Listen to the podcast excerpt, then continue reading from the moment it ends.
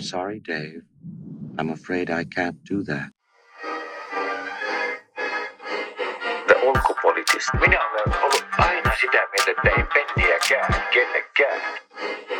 The young people of the world Wir haben so vieles geschafft. Wir schaffen das. China. And we had the most beautiful piece of chocolate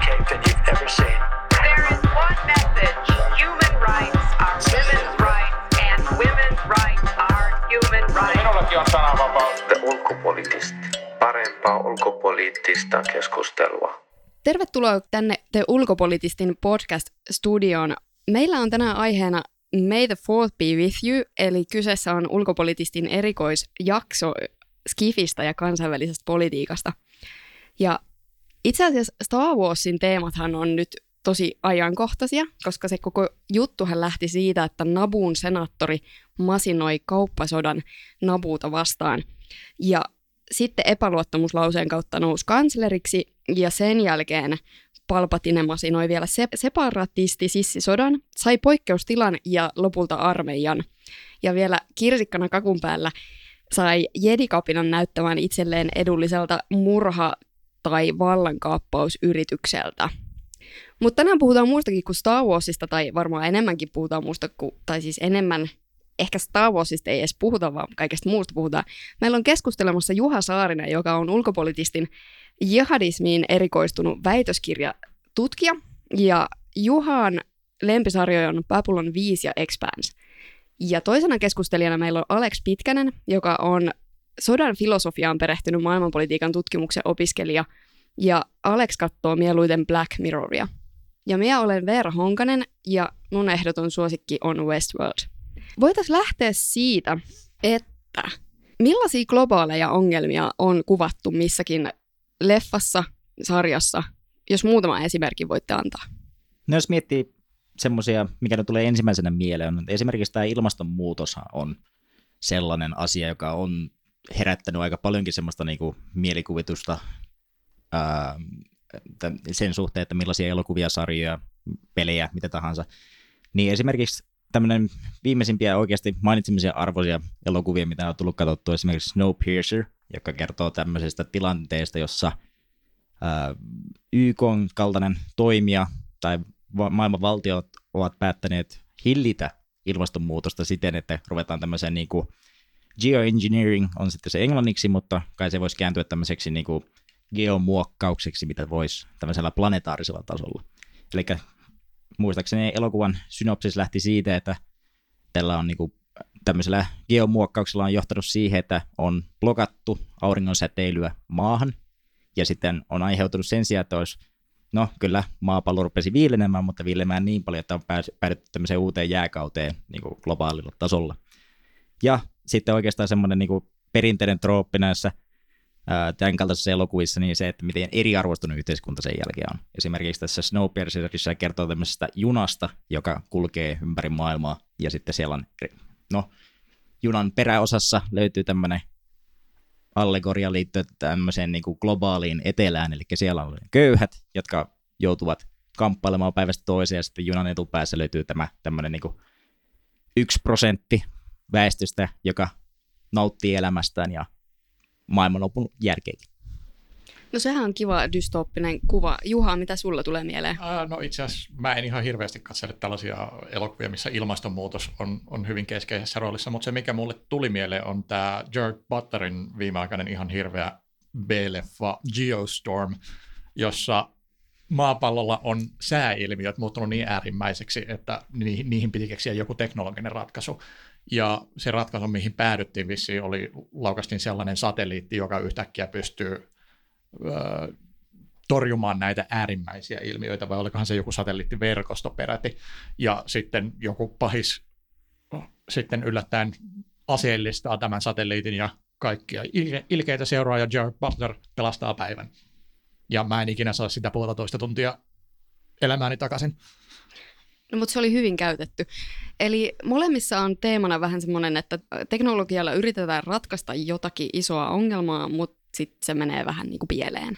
Kyllä vain, eli tässä tapauksessa toi, tää, olen onnekseni säästynyt tästä Butlerin loistoteokselta tältä Geostormilta, ja, mutta liittyy tuohon Snowpierceriin, mikä mun mielestä tekee sen mielenkiintoiseksi, että tämä tavallaan tämä alkukohtaus tai tämä, mistä tämä lähdetään liikkeelle, niin se on kuitenkin periaatteessa ihan semmoista, niin kuin, tämä on jo pöydällä, mitä tulee niin keskusteluun. Esimerkiksi toi Paul Crutzen, Nobel-palkittu otsonikerroksen tutkija tuossa niin 2000-luvun 2005 taisi olla jotain semmoista, niin ehdotti jo silloin, että tämmöisen niin sulfaattiaerosolin lisäämistä ilmakehää liittyen juurikin tähän, että pyritään torjumaan ilmastonmuutoksen vaikutuksia tätä kautta, niin ehkä se semmoinen, että mä en tiedä tästä niin tiedeperustasta tähän Cheerstormiin liittyen, mutta kuitenkin se, että mikä esimerkiksi tämän kaltaisen dystopia-elokuva, ne niin kuin mahdollistaa sen, että vaikka ne olisikin semmoisia kuitenkin blockbuster-elokuvia ja sarjoja tai mi-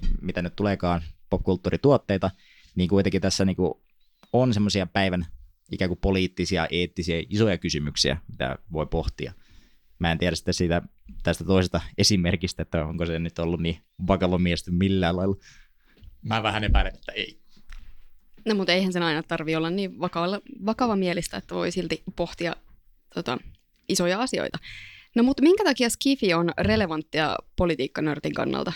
Mä olin tietysti Skifi-fani jo ennen kuin mä kiinnostuin kansainvälisestä politiikasta, mutta se, miten mä näin niin kuin valtiotieteilijänä tai yhteiskuntatieteilijänä näkisin, niin Skifi on sellainen oikeastaan taiteen ala, katsotaan sitä kirjallisuutta tai, tai elokuvia, jossa me voidaan käsitellä nykymaailman ilmiöitä toisenlaisessa vähän neutraalimmassa kontekstissa. Esimerkiksi jos me just katsotaan ilmastonmuutosta tai, tai pakolaisuutta tai uskonnollista terrorismia, niin me voidaan käsitellä sitä sellaisessa ilmiössä, jossa nämä poliittiset sensi- sensitiivisyydet, mit, mitkä vaikuttaa nykypäivän debatteihin, niin niitä ei ole.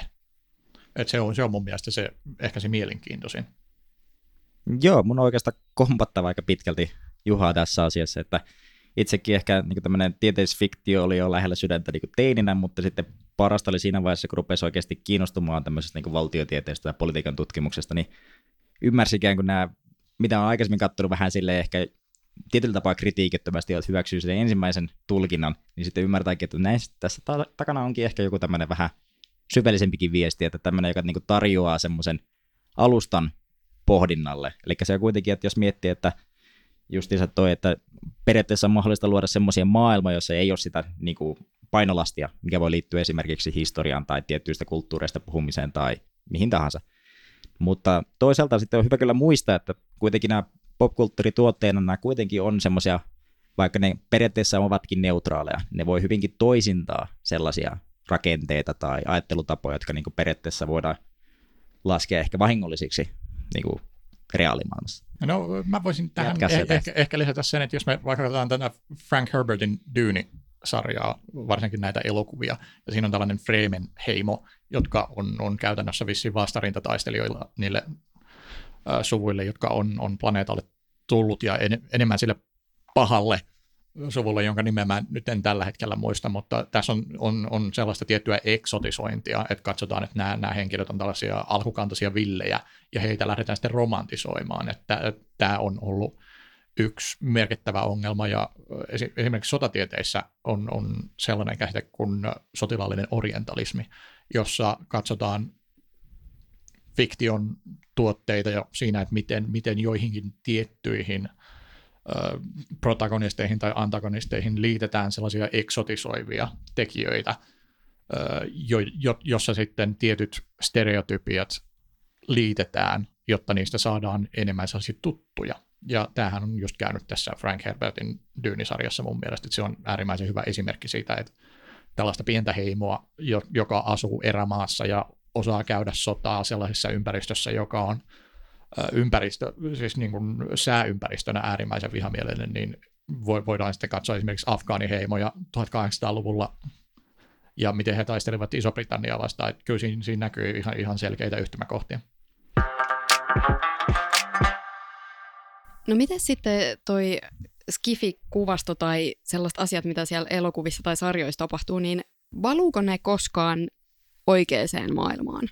Joo, kyllä tästä on niin kuin useampikin esimerkkejä. Ehkä tämmöinen nopeampi, että mikä ainakin kiehtoi siinä tuossa muutama vuosi, kun tota, Thaimaassa tuli tämä sotilasvallankaappaus, niin siellä sitten paikalliset protestoijat omaksuivat tämän Hunger Gamesista, tai siitä leffasarjasta varmaankin intoutuneena, tämän kolmen sormen tervehdyksen, mikä sitten johti siihen, että sotilasjunta sitten ihan päätti pidättää tällaisia ihmisiä, jotka niin kuin näyttivät tätä tervehdystä, ja tämä ei edes ollut semmoinen, että tässä nyt vaan sattu olemaan niin kuin ikään kuin sattuman kautta tämmöiset samankaltaiset, vaan nämä protestoijat ihan viittasivat suoraan niin kuin Twitterissä ja muualla, että okei, me ollaan nyt omaksuttu tämä Hunger Gamesissa, kun on tämmöistä sotilaskeskusvaltaa vastustava ryhmä, niin sitten ne käyttävät tätä tervehdystä, niin sitten taimaalaiset protestoijat näkivät, että tämä on yhtä lailla saman asian, samalla asialla ollaan tässä asiassa. Ja tuota, mitä tulee tuohon, että kun alkuun Veera varoitteli, että ei puhutakaan Star Warsista ollenkaan, niin kyllä mä haluaisin vähän palata siihen suuntaan, että jos miettii, että millä tapaa esimerkiksi, tota, että Star Warsit nämä ensimmäiset episodithan tuli sitten siinä 70-luvun, 80-luvun taitteessa, ja tuota, miettii millaista niin kuin maailmankuvaa siinä kuitenkin, että jedit valoa vastaan pimeä ja sitten tämmöinen jedit vastaan sithit ja tämmöinen tämä kuvasto, niin se oli aika pitkälti semmoinen, mikä esimerkiksi jossain Ronald Reaganin retoriikassa näkyy tosi vahvasti, että puhuttiin pahan imperiumista, niin siinä ei tarvitse kauhean monta, tota, ei tarvitse olla kovin kummonen valtiotieteilijä yhdistääkseen nämä, niin kuin, että millaista niin kuin kuvasta on laadittu. Ja sitten jos ottaa huomioon Star Warsin tota, vaikutuksen se kulttuuri- tai tämmöiseen niin kuin kulttuurikontekstiin, niin se on hyvin nopeasti kyllä vedetty yhtäläisyysmerkit Neuvostoliiton ja tota, imperiumin kanssa. Ja sitten oikeutettu tämmöistä kamppailua. Star Warsissahan yksi olennainen piirre on voiman käyttö, niin tota, miten voimaa tai väkivaltaa tai tällaista yleensä kuvataan Skifi-elokuvissa ja sarjoissa? Ja onko sillä yhtymäkohtia sitten tavallaan siihen, miten voidaan tulkita kansainvälispoliittisia asioita?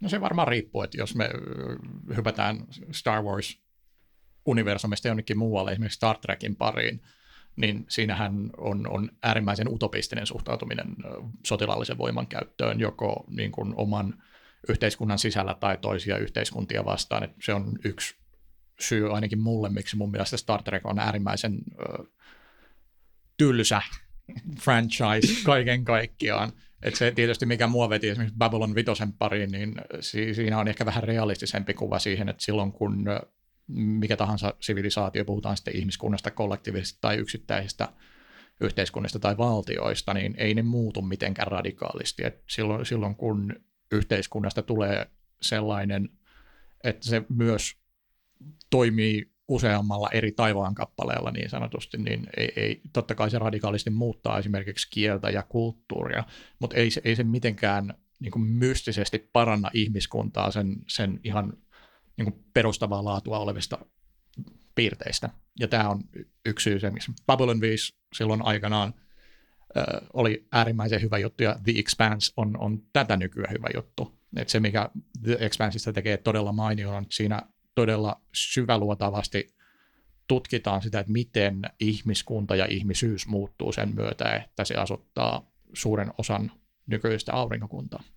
Ja eikö siinä olennaisena kysymyksenä on myös se, että miten rauha pystytään säilyttämään ihmiskunnan, ihmiskunnassa tai aurinkokunnassa tai missä ikinä? Joo, no The on tavallaan kolme pää, päätekijää, jotka ovat maa, Mars ja sitten tällainen ulkoasteroidien liittouma. Ja kyllä se peruspremissi sille ensimmäiselle parille kaudelle oli tosiaan se, että miten me säilytetään rauha tällaisessa tilanteessa, joka on entistä kaoottisempi. Ja nyt sitten kolmas tuotantokausi, joka alkoi muutama viikko sitten, niin siinä ollaan päädytty siihen, että tämä kaauksen hillintä ei oikeasti onnistunut kovin hyvin. Ja pahoittelut spoilerista ehkä tässä hieman, mutta jos et ole katsonut Expansia tähän mennessä, niin se on melkein oma moka. Joo, jos palataan tuohon niin Veeran esittämään kysymykseen siitä, että miten oikeastaan näkyy, niin kyllähän se suuri osa varmaankin tieteiskirjallisesta fiktiosta niin perustuu aika pitkälti tämmöiseen niin konfliktien käsittelyyn ja juuri nimenomaan tämmöiseen aika usein jopa niin kuin sota tämmöisellä eksistentiaalisella tasolla se, että niin kuin nyt puhutaan vaikkapa ihmiskunnan tuhosta tai sitten niin kuin tämmöisiä aika isoja aiheita. Mutta se on vaan mun mielestä aika hyvä osoitus siitä, että kuinka niin kuin sota ja sodankäynti kuitenkin kiehtoo aika niin kuin läpi kulttuurin, siis mitä tulee tämmöiseen niin kuin kulttuurituotteisiin, niin sitten ei, Skifi ei siinä ikään kuin poikkea valtavirrasta. Ja kuten tota Juha totesi Star Trekista, niin se on ehkä niin kuin näitä harvempia tämmöisiä, joka niin kuin on jäänyt tunnetuksi siitä, että sinne puhutaan ehkä tämmöisestä, niin kuin, on ehkä tämmöinen liberaali maailmanjärjestysnäkökulma siihen, että miten suhtautuu väkivaltaan ja tota, eri ryhmittymien väliseen toimintaan. Mutta jos miettii tätä Star Trekia, tätä uuttakin Netflix, Netflixissä ulos tullutta versiota, niin onko se Discovery, niin siinähän on aika tämmöinen niin kuin hyvin militarisoitu Starfleet kyllä toiminnassa. Joo, no siis jos, jos me ajatellaan skifiä tai viihdettä yleisemmin, niin aika, aika harva lähestyy sitä, sitä kautta, että nyt kirjoitetaan jostain täysin ihan normaalitilasta. Että ha, haetaan sitä tietynlaista poikkeavuutta ja ilmastonmullistus on tietysti yksi tällainen poikkeustila ja sota on toinen. Ja sitten erilaiset yhteiskunnalliset ongelmat kolmas. Että se, ei, se ei ole kovin yllättävää, että nämä on, on sellaisia teemoja Skifissä, jotka toistuu kerta toisensa jälkeen. The. Minkälaisia kuvia tai niin, minkälaisen kuvan niistä pahiksista maalataan? Onko se vähän sellainen realistinen, että kaikki ajaa omaa etuaan ja ollaan sotaisia ja mitään ratkaisua ei ole? Ja se voi ehkä, jos miettii tämmöisestä, että onko se tavalla, että kuuluuko se ikään kuin järjestelmään synnynnäisenä, että tämän tämmöinen konflikti on olemassa, niin oikeastaan harvemmin niin kuin nämä tämmöiset, jos miettii tiettyjä tämmöisiä vaikkapa Battlestar Galacticaa ja muuta vastaan, niin se pyritään aika usein niin kuin pohjustamaan näiden ikään kuin sen tämmöisen niin kuin vihollisuuksien juurisyitä. Et ne ei ole yleensä semmoisia välttämättä, siis en nyt sano, että ei olisi semmoisia ikään kuin rakenteellisia syitä, että on tämmöinen, että ää, no, menemättä sen syvemmin kansainvälispoliittisiin realistisiin teorioihin, mutta siis se, että aika paljon kuitenkin käytetään työtä sen puolesta, että niin kuin pyritään ymmärtämään myös jollain tapaa sitä niin kuin pahiksenkin roolia. Tai sitten oikeastaan semmoinen, jossa niin kuin ehkä tässä Juha kovasti pudistelee päätä, mutta hänen vuoro sitten... Juha saa kommentoida kohta. Selvä homma. No, jos, niin, ainakin mun mielestä semmoinen kaikki kiinnostava skifi tai ei kaikki kiinnostaa, mutta yleensä nämä kiinnostavimmat tuotteet on niitä, joissa pyritään vähän niin kuin tarkastelemaan sitä, että mikä on eri osapuolien intressit, jotka ei välttämättä perustu semmoiseen, ää, sanotaanko, tasapainomalliin suoraan.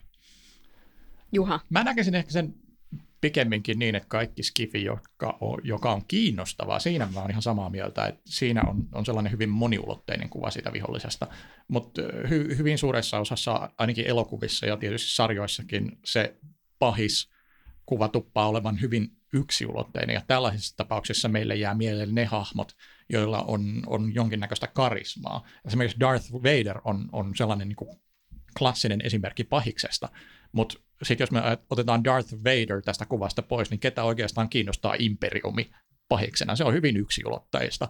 Ja ihan, ihan samalla tavalla niin kuin toistuu Battlestar Galacticassakin, että jos me otetaan nämä ihmishahmot pois tästä pahasta puolesta, niin ketä kiinnostaa nämä Chrome Jobsit, äh, robotit, kyborgit, mitä ne nyt on, että siinäkin jää sellainen hyvin yksilotteinen ja tietyllä tavalla se ongelma on, että hy, hyvin monissa sarjoissa ja elokuvissa ei tavallaan nähdä tarpeelliseksi luoda sellaista moniulotteista kuvaa äh, vihollisesta tai välttämättä siitä hyvästäkään puolesta. Ja ehkä, ehkä se vetoaa mun kyyniseen ihmiskuvaani se, että mä tykkään kaikista eniten sellaisista sarjoista ja elokuvista, joissa molempia osapuolia peilataan vähän tällaisen realistisemmin, että ne on, ne on moniulotteisia ja hyvässä puolessa on jotain pahaa ja pahassa puolessa on jotain hyvää ja ne ei, ei tee sitä silkkaa pahuuttaan tai hyvyyttään, mitä ne tekee.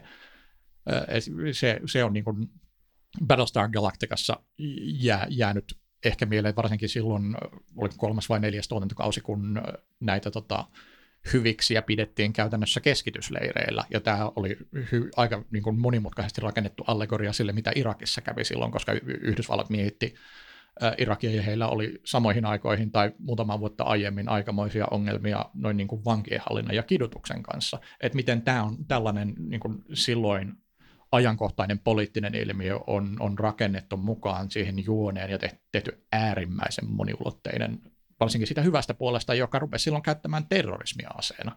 Et se, on, se on aika harvinaista missä tahansa skifi-tuotteessa, että hyvä puoli turvautuu terrorismiin. Miten, tai oliko sulla Aleksi jotain? Oli niin hyvä vastaus, että niin, ei ole. Tyhjentävä. Ty- se oli tyhjentävä vastaus, joo. Siinä on monta asiaa, mihin voisi tarttua, mutta haluaisin vielä kysyä siitä, että miten Skifi-sarjat ja leffat nähdään ihan tällaisessa akateemisessa, kun te kuitenkin tunnette sitä puolta hyvin, niin akateemisessa maailmassa, kun puhutaan maailmanpolitiikasta tai kansainvälisestä politiikasta tai sodan tutkimuksesta tai terrorismitutkimuksesta tai muuta? No kyllähän se, sanoisin, että yhä kasvavassa määrin kyllä on niin kuin mukana, että jos se aikaisemmin ollut semmoista ehkä jäänyt semmoisen tietyllä tapaa, että tämä on nyt tämmöistä niin kuin kulttuurin tutkimusta ja sitten ikään kuin pitäydytty siinä, niin nyt sanoisin, että yhä enemmän tulee vastaan semmoisia tekstejä, joissa niin kuin otetaan ikään kuin vakavasti se, mitä tieteisfiktio, millaisia maailmoja siinä rakennetaan, ja joskus enemmän tai vähemmän onnistuneesti pyritään, py, pystytään yhdistämään ikään kuin tämmöisiin niin kuin, äh, päivän polttaviin kysymyksiin ja tutkimusintresseihin.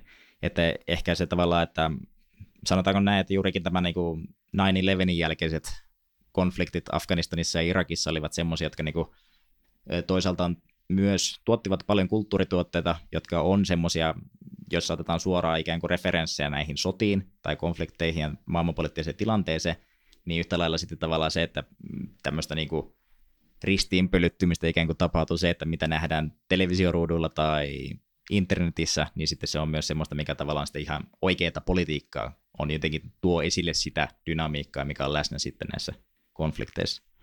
Juha.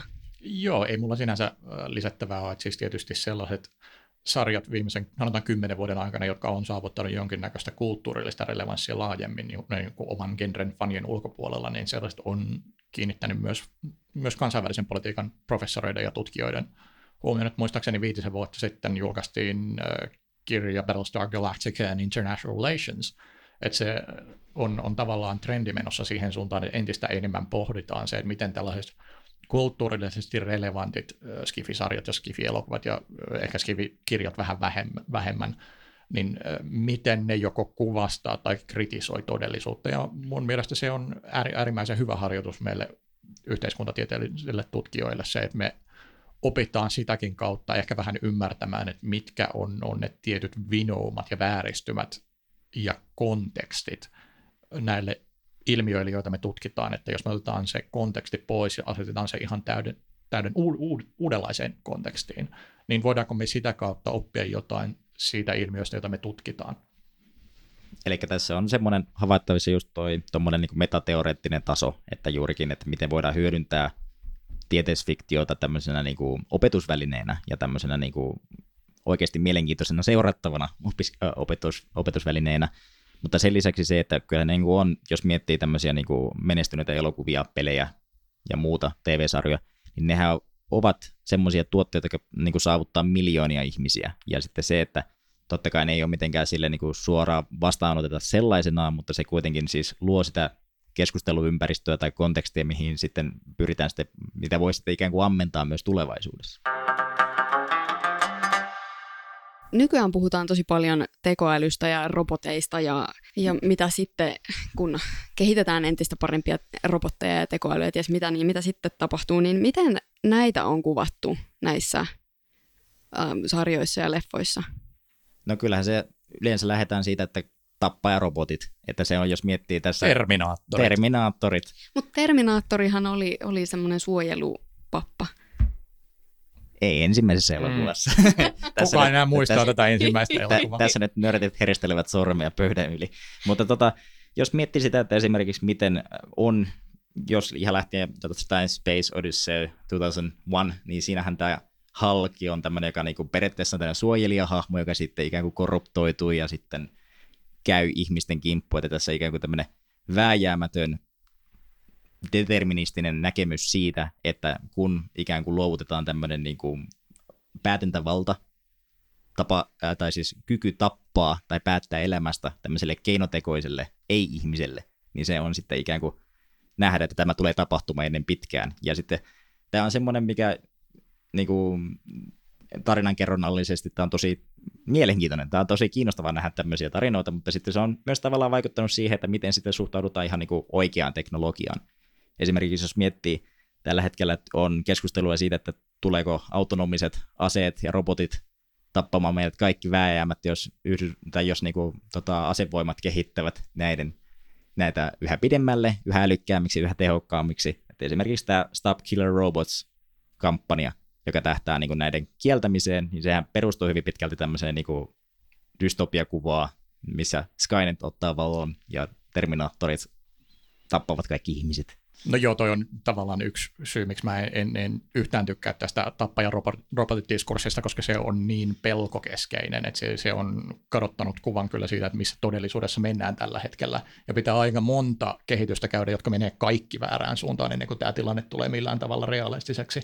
Mutta jos palataan tuohon itse kysymykseen, niin mä näkisin, että tässä on oikeastaan kolme eri suuntausta, varsinkin kun puhutaan roboteista tai, tai kyborgeista tai androideista. Yksi on se, että tätä ilmiötä lähdetään kuvastamaan meidän toiveiden kautta, se, että miten me toivotaan, että mit, mit, mitä varsinkin robotit tuo me, meidän omaan elämään ja eksistenssiin. Ja tässä on tietysti se, että toivotaan, että he jollain tavalla täyttää meidän toiveita tai ottaa, ottaa meiltä sellaisia ehkä tota, vastuita, jotka tekee meidän elämästä vähän vähemmän siedettävän, kuten se, että pitää käydä töissä, että voi, voi elää. Ää, tai, tai sitten tietysti jos ajatellaan Westworldia, niin luodaan sellainen universumi, missä tällaiset robotit käytännössä täyttää meidän kaikki toiveet. Ja sitten toinen näkökulma on se, että käsitellään tätä ilmiötä meidän pelkojen kautta, jolloin näistä roboteista ja kyborgeista tulee se, joka uhkaa meitä – ja tässä on Terminaattori on tietysti äh, hyvä esimerkiksi Will Smithin useamman vuoden takainen elokuva I, Robot, jossa robotit järjestää jonkin sortin vallankumousta. Äh, ja sitten on tällainen kolmo, kolmas äh, tapa käsitellä, jossa robotit on vaan, tai kyborgit tai androidit tai mitkä tahansa, niin ne on ihan täysin normaali osa yhteiskuntaa, että ne on olemassa siinä yhteiskunnassa joo, mutta ne ei ole, ei ole välttämättä niin kuin keskeisessä roolissa sen tarinan kannalta. Et katsotaan, että niin kuin tämä on tällainen luontainen kehitys ja kyllä ihmiskunta siihen sopeutuu. Että se ei ole hyvä juttu tai paha juttu, että se on vaan sellainen, miten ihmiskunta itsessään käyttää näitä. Westworldhan on siitä hyvä esimerkki, että siinä tavallaan on ensin se, että robotit täyttää ihmisten toiveet ja sitten lähdetään sinne pelkoihin ja ja että miten ne robotit sieltä sitten... Mä en ole ne... nähnyt vasta kuin kaksi jaksoa. Ai sorry, spoiler, spoiler meni jo, mutta tota... No Tää, eipä se mitään. Tämä koko tämä jakso vaan... spoileri. Niin, ehkä tämä on koosto siitä x Ehkä tämä, no, jos jotain hyviä puolia ikään kuin tästä nyt lähtisi mm. hakemaan, ää, niin kyllä se kuitenkin siis se, että vaikka nämä voikin jäädä ikään kuin pinnallista osuus sitä, että, niin kuin, että mikä on sitten se autonomisuuden aste, joka niin kuin huolestuttaa ihmisiä tosissaan, niin kuitenkin se ikään kuin johtaa tätä keskustelua vääjäämättömästi tämmöisiin syvempiin kysymyksiin, mikä on sitten ehkä lopulta mielenkiintoisempia kuin se, että, niin kuin, että mikä oikeastaan hoitaa sen tappamisen, että mikä on sen sodankäynnin paikka ihmiskunnalle, tai tässä tapauksessa ihmiskunnalle ja koneiden. Joo, mä, mä olen ihan samaa mieltä. Niin sodankäynnin etiikka ja filosofia on, on äärimmäisen mielenkiintoisia kysymyksiä, mutta niitä pitää tietysti tarkkailla laajemmassa kontekstissa, eikä katsoa, niin kuin tässä on tämä yksi yksi juttu, mikä muuttaa pelin säännöt. Mä oon aika varma, että tota diskurssia käytiin joskus silloin am- ammasina aikoina, kun joku keksi äh, ton jousen. Että ei, että hei, tässä nyt tapetaan etänä, että eihän tällainen peli käy. Tämähän on ihan täysin moraalitonta. Ja toihan on tosi kiinnostavaa, koska mä uskon siihen, että esimerkiksi tekoäly kehittyy tosi paljon ja kasvojen tunnistus ja kaikki sellainen, ja sit, että mikä kaikki siinä voi mennä pieleen, että on, on jotain sensoreita, jotka aistii jotakin ja sitten tota, ähm, tehdään isoja virheitä. Niin, no se on. Siis loppupelissä, niin kuin aiemmin keskusteltiin, että siis tätä asiaa, niin kuin monta muutakin, voi, voi lähestyä joko toiveiden tai pelkojen kautta, ja tässä on, tässä on just nimenomaan ne pelot hyvin keskeisessä roolissa, eikä ihan täysin aihe, että jos me ajatellaan, että miten tekoäly tai teknologia yleisemmin he, heijastuu ihmiskunnan tulevaisuuteen, niin ei, ei ne itsessään ole hyviä tai huonoja juttuja. Meillä, meillä on kyky saada hyviä ratkaisuja ja saada huonoja ratkaisuja. Et meillä, meillä on aika monta hyvin näkyvää henkilöä tällä hetkellä, jotka on äärimmäisen peloissaan siitä, että mikä on tekoälyn kehittymisen vaikutus ihmiskunnan tulevaisuuteen. Esimerkiksi Elon Musk on julkisestikin sanonut, että hän on hyvin huolissaan siitä, ja Stephen Hawking aikanaan taisi olla jopa sitä mieltä, että tekoäly on yksi suurimpia uhkia ihmiskunnan tulevaisuudella. Hmm. Mutta siis vähän niin kuin opponoisin ehkä tota pelko-sanaa, koska välillä on myös kyse ihan terveestä kriittisyydestä. No riippuu kuinka pitkälle mennään siinä argumentissa. Kyllä, kyllä kriittisiä kyllä argumentteja voi mennä pitkällekin olematta peloissaan. Parempaa ulkopoliittista keskustelua. Jos miettii tässä Stop Killer Robots-kampanjassa, niin periaatteessa ne pelot, mitä niin on nostettu esille, että autonomiset tota, päätöksentekijät, eli koneet tekevät päätökset siitä, että kuka saa elää, kuka saa kuolla niin taistelukentillä, että tämmöiseen perustuva, niin tämä juna on oikeastaan jo mennyt aika pitkälti. Että jos miettii niin sodankäyntiä, niin se on jo aika pitkälle automatisoitua että, ja etäältä tapahtuvat, pois lukien tämmöiset niin henkilökohtaiset ää, aseet, kuten tavallaan niin kuin niin sanottu lähitaistelu, niin tämmöinen kaukovaikutteinen sodankäynti on jo aika pitkälle tämmöistä, että siinä ei ole sitä ihmiskomponenttia niin vahvasti mukana. Mutta eikö se kuitenkin ole jossain määrin se ihminen, joka kuitenkin vielä tekee sen päätöksen, että se päätöksen, päätöstä ei ole vielä ulkoistettu? Kyllä, mutta siinä vaiheessa voi kyllä kysyä, että jos se on pelkästään sitten tavallaan, jos miettii tämmöisiä niin kuin operaattoreita joidenkin esimerkiksi sotalaivoilla tai vaikkapa ohjussiilossa, että jos se kone ilmoittaa, että nyt on hätä, vastaan hyökätään, niin mitä, mikä on tavallaan se ihmisen oikea toimijuus siinä tilanteessa? Loppujen lopuksi ollaan ikään kuin sen koneen armoilla monellakin tapaa. No ei, ei välttämättä sen koneen, vaan niiden sensoreiden. että siis, se ymmärrys siitä tilanteesta tulee tietysti tämän koneen kautta, mutta mä en, mä en näe, että tässä esimerkiksi lennokit olisi mitenkään kovin erilainen kuin esimerkiksi sellaiset, jos ajetaan tankkia. Totta kai tankissa on henkilöt sisällä, mutta nehän ei pysty omin aistein ihan hirveästi katsomaan sitä kontekstia, että siinäkin ollaan ihan yhtä lailla sensoreiden armoilla. Et yksi ongelma tässä keskustelussa on just se, että me asetetaan lennokille jonkinnäköinen spesiaalistatus, että tämä on jonkinlainen ihan uudenlainen teknologia, että tämä, tämä muuttaa sodankäynnin sääntöjä ja, ja etiikkaa ihan uudenlaisella tavalla, ja niin kuin mä en, en välttämättä ole tässä samaa mieltä, että mun mielestä se on vain yksi teknologia muiden joukossa. Siis niin, näkisin tämän, että tämä kaukovaikutuksen muut, tai tavallaan se, että jos mietitään niin laadullisia eroja, niin kuin vaikka ristelyohjauksen tai tämmöisen mm. lennokkisodankäynnin välillä, niin se hyvin jää hyvin pieneksi loppujen lopuksi. Mutta ja tarkoitukseni ei ole sanoa, että tämä niin kuin pohdinta näiden aseiden ympärillä ei olisi niin kuin, niin kuin tärkeää. Se on hyvin olennaista ottaa huomioon ja uh, varmasti on otettukin aika pitkälti huomioon monessakin tapauksessa, mutta siitä voi tulla herkästi semmoinen ehkä se, että toisaalta niin pyritään pysäyttämään prosessia, joka on ollut pitkään käynnissä. Ja sitten toisaalta sitten pyritään ikään kuin sitten tavallaan luomaan semmoisia instrumentteja, jotka ehkä niin kuin häiventää tätä, hälventää tätä ihmisroolia pois niin kuin aseiden käytöstä itsessään. Toki siis tämä ehkä palautuu sitten tämmöinen kansainvälispoliittiselle tasolle siitä niin kuin sodankäynnin säännöstystä muuten, mutta ei siitä sitten enempää tässä yhteydessä. Joo, niin siis totta kai toi on, on todella relevantti debatti, mutta niin kuin mäkin näen monella tapaa varsinkin tällaisten organisaatioiden toimesta, joiden tehtävä on tavallaan arvioida ihmisoikeusten ö, toteutumista sodankäynnissä.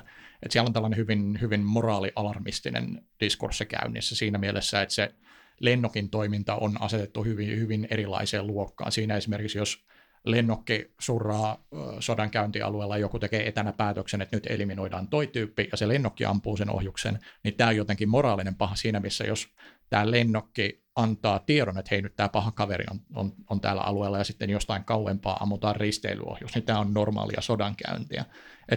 Tämä on tietysti, kun aikanaan on, on strategia ja sotaa tutkinut, niin sellainen asia, joka oli jo silloin mun sydäntä lähellä, siinä mielessä, että mä useimmiten turhauduin ja verenpaine kohosi, kun mä luin tällaisia. Että se, se on, on, on tietyllä tapaa jopa ollut silloin addiktio. Minkälaisia ratkaisuja näissä sitten on tarjottu? Et hirveästi on kaikkea eri ongelmia, mutta et aina yleensä päädytään johonkin, että millä, millä ne ongelmat ratkenee.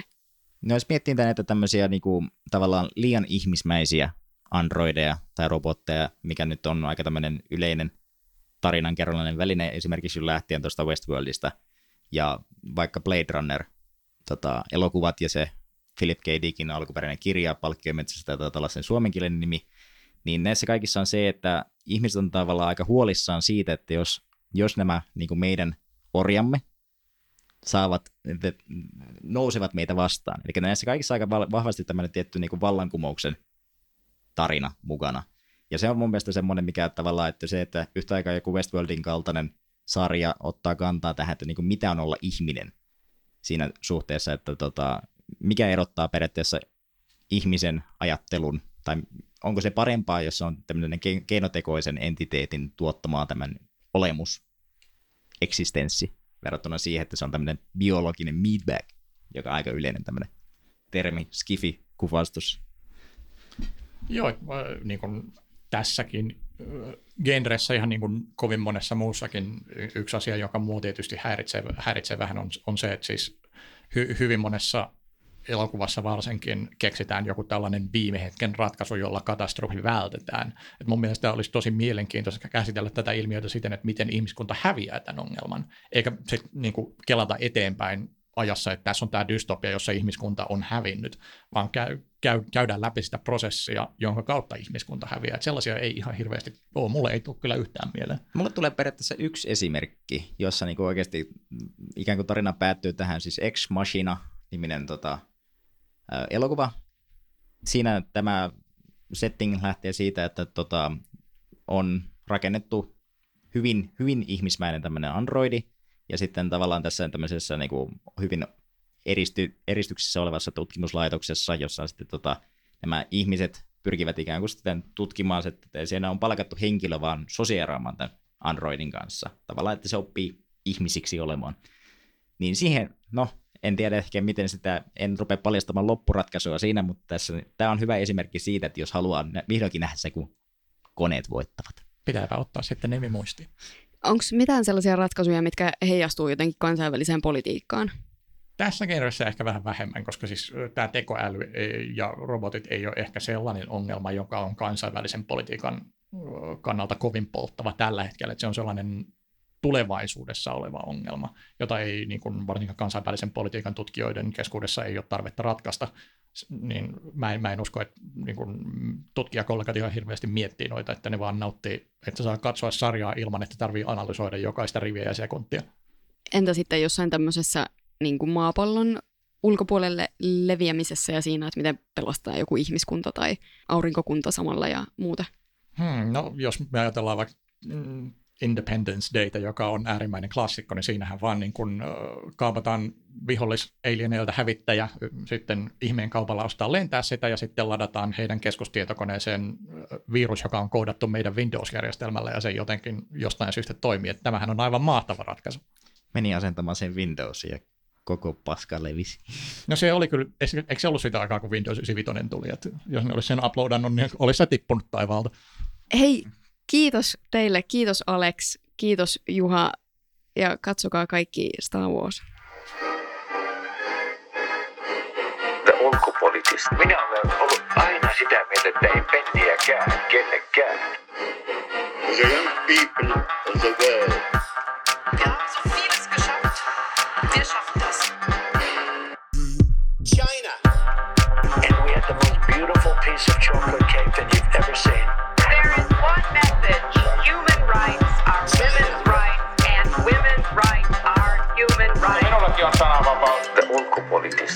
Parempaa ulkopoliittista keskustelua. Hasta la vista, baby.